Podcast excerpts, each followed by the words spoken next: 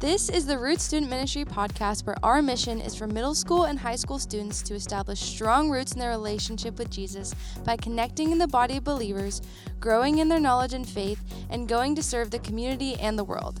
If you would like more information about us, check out our website at icrossroads.org/roots, or you can find us on Instagram and TikTok at csmroots. From wherever you are listening, we hope you are encouraged by this message. Hey everyone, my name is Tyler, and we are in the final week of our series called Table of Context. And have you ever been excited, like really excited, to see a movie? Imagine this, it's opening night for the new, much anticipated superhero movie. And you're a big superhero movie aficionado. And you start getting excited about this movie almost 2 years ago when the studio announced that they were filming it. And in the 2 weeks leading up to the premiere, you hosted a superhero movie marathon with your friends, watching all of the movies that lead up to this one. And you've seen the trailers and advertisements all over social media that convince you that this is about to be the best one yet. So you show up at the theater early to get the best seat, and you get yourself a huge bucket of that delicious buttery popcorn, and you're ready. The movie begins. And it starts out slow. And that's okay though, it'll get better, except it doesn't. And you realize that the movie trailers show the best parts of the movie. The plot is predictable, the special effects are tacky, and your favorite character has the dumbest lines, and the movie is a total disappointment. You go home feeling like you just wasted $20 and a whole bunch of energy. Can anyone relate to that? Okay, so maybe you're not that crazy about superhero movies, but you've been excited and let down about something else. And in this series, we've been talking about what the Bible is and what it is for and what it means and what it does for us. And in case you missed it, we made some pretty significant claims about the Bible, that it helps us know God, that we can know what it means in its context and ours, and that it changes us for the better. But if we're being honest, maybe it feels like the Bible isn't all it's hyped up to be. Maybe you think that the Bible helps us know God, but you read it and you feel confused about God. It seems like God says or does things that are contradictory. You feel like the Bible doesn't answer your questions about God, but is full of stuff that seems pointless, like long lists of names that are almost impossible to pronounce and detailed instructions for making priestly garments. Maybe when you're told that understanding the original context of the Bible makes things clear, you just feel overwhelmed, like you could never possibly understand what was going on in the mind of a first century Jewish person.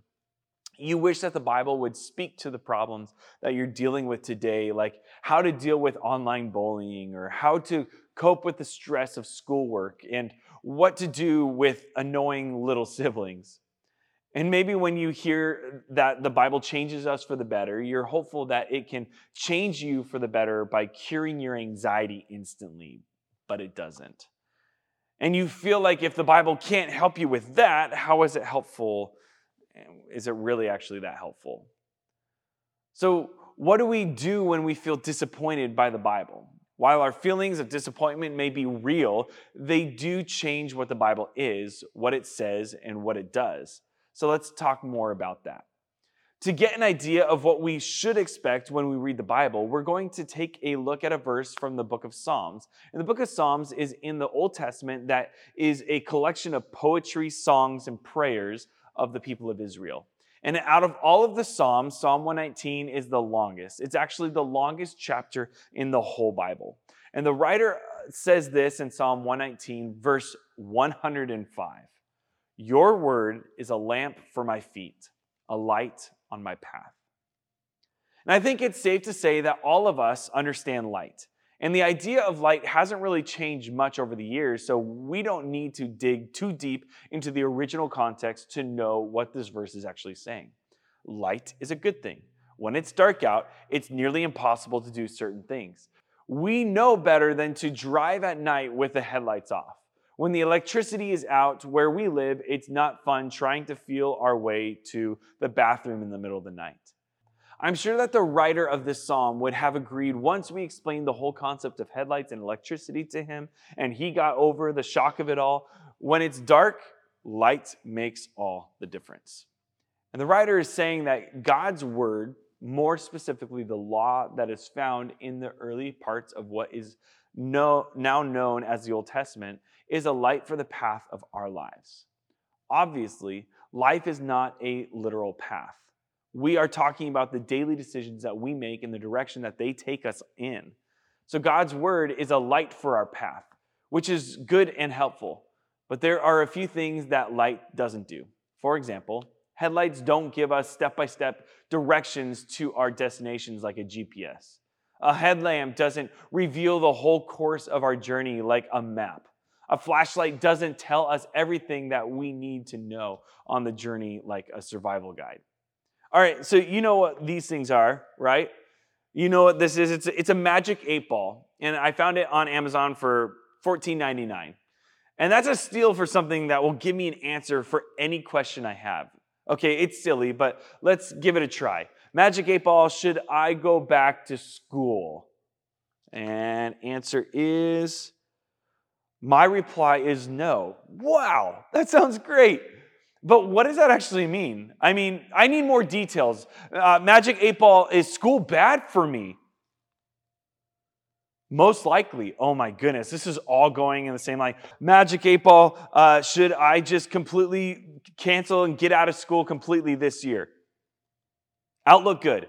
Okay, I think this is telling me some pretty bad stuff. This is not good. And I know using a magic 8-Ball for real life things is kind of goofy, but you get the point. The magic 8-Ball isn't helpful for us. Okay, what about this? Or imagine I got into a disagreement with a friend and things were tense. So I pulled out my phone GPS figure and tried to figure out what to do. And you think I was stupid, right? That's not what a GPS on a phone or the Maps app is for. All right, what about this one?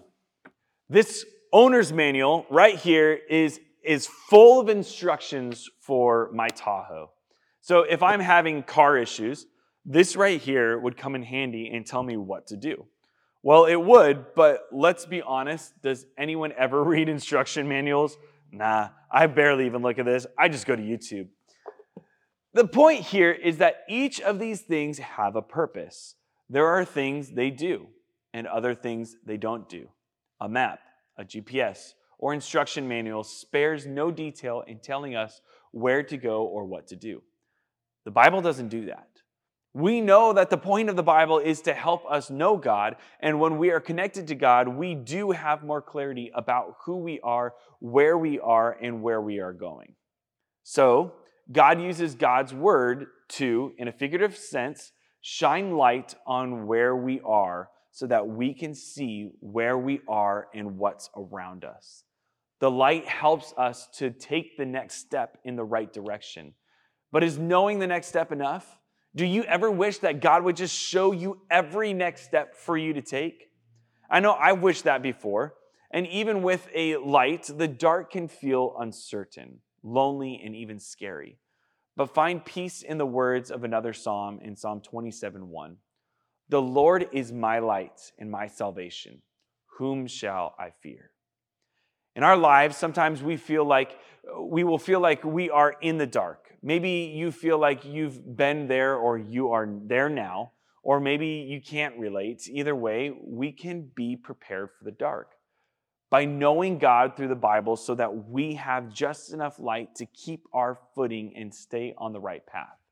Earlier in Psalm 119, the writer says in verse 11, I have hidden your word in my heart that I might not sin against you. He knows that the scripture helps him know who God is, what God likes and doesn't like, and by knowing that, he can avoid doing those things that God doesn't like, or he has put, or as he puts it, sin. There's something intentional happening here. He has hidden the scriptures in his heart, which to me communicates that he knows that and values them so much that they have become part of him. That doesn't just happen, but because the scriptures are part of him, he is ready for whatever comes his way. He is ready to do the right thing. And that's what the scriptures can do for us too. They can be a light to our path, hidden in our hearts so that we are ready for whatever lies ahead. we can make the right decision and avoid making decisions that hurt God, others, and ourselves. The Bible lights a better path for our lives. In life, we all face decisions, big and small, and need answers. We might be tempted to think the Bible contains all of the answers that we need in life. And honestly, that would be nice, but the Bible doesn't have all of the answers, and we will end up frustrated and confused if we try to find them. Even though the Bible doesn't give you detailed step-by-step instructions as a GPS or an owner's manual, that doesn't mean God doesn't care about the details. God does. And God knows every detail of your life, past, present, and future. But God doesn't just want to tell you where to go. God wants to guide you. And God will use the Bible to guide you. It will give you light and just enough light and just enough clarity to take the next step on the path that leads to life.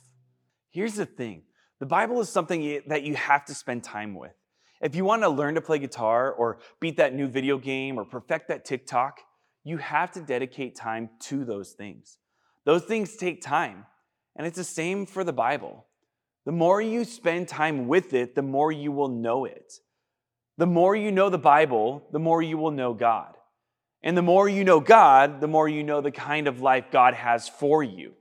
Hide the Bible in your heart so you can know God and live the life that God has for you. Practically speaking, what does this look like? Here are a few ideas of how you can read the Bible as a light to help you see and live the life God has for you. Number one, read a passage from the Bible for 10 minutes. John is a great place to start. The other eyewitnesses' account of the life of Jesus, Matthew, Mark, and Luke, Psalms or Proverbs, those are all great books to read as well. The psalm that we read from earlier was referring to the Old Testament law as light for our path. But what's amazing is that we now have the New Testament stories of Jesus and his followers to guide us. It actually helps us in some really practical ways. The goal here is to spend 10 focused minutes reading the Bible. And as you read, make a few observations about what the writer is saying. What does a passage say? And number two, talk with someone about what you read. Maybe that's your life group leader or another trusted adult. For as long as Scripture has existed, people have talked about it in community. Reading Scripture is not just a private practice, and when you talk with someone about what you read, chances are you will benefit from their perspective and their experience. What does a passage mean? Maybe as they share how the Scripture has been a light in their life, you will realize even more ways that it is a light to your life. What does the passage mean for you? Number three, memorize it. Pick a verse and figure out something to help you memorize it, whether that's an acronym or a song or writing it over and over on a piece of paper until it finally sticks in your head. I get that this might not sound like a good time, but hear me out. You'll never know when you might need those words to come to mind. Even Jesus memorized Scripture, and he called it to mind all the time so he could overcome temptation and lies. He understood that knowing Scripture by heart was helpful for knowing God and doing what pleased God. So just go for it. Maybe your life group can memorize something together. The Bible is a light for our life. It may not always give us the specific answers that we want in the moment, but over time, it illuminates the path of our lives. Yes, the Bible can be confusing at times, but like learning anything, like playing the guitar or doing a round-off backhand handspring, requires time and practice. We have to do both of those things to experience all the Bible has to offer. If we give it time, it will help us know God better, understand ourselves better, change us for the better, and help us see and live the life that God has for us. So the question is, are you willing to give it a try?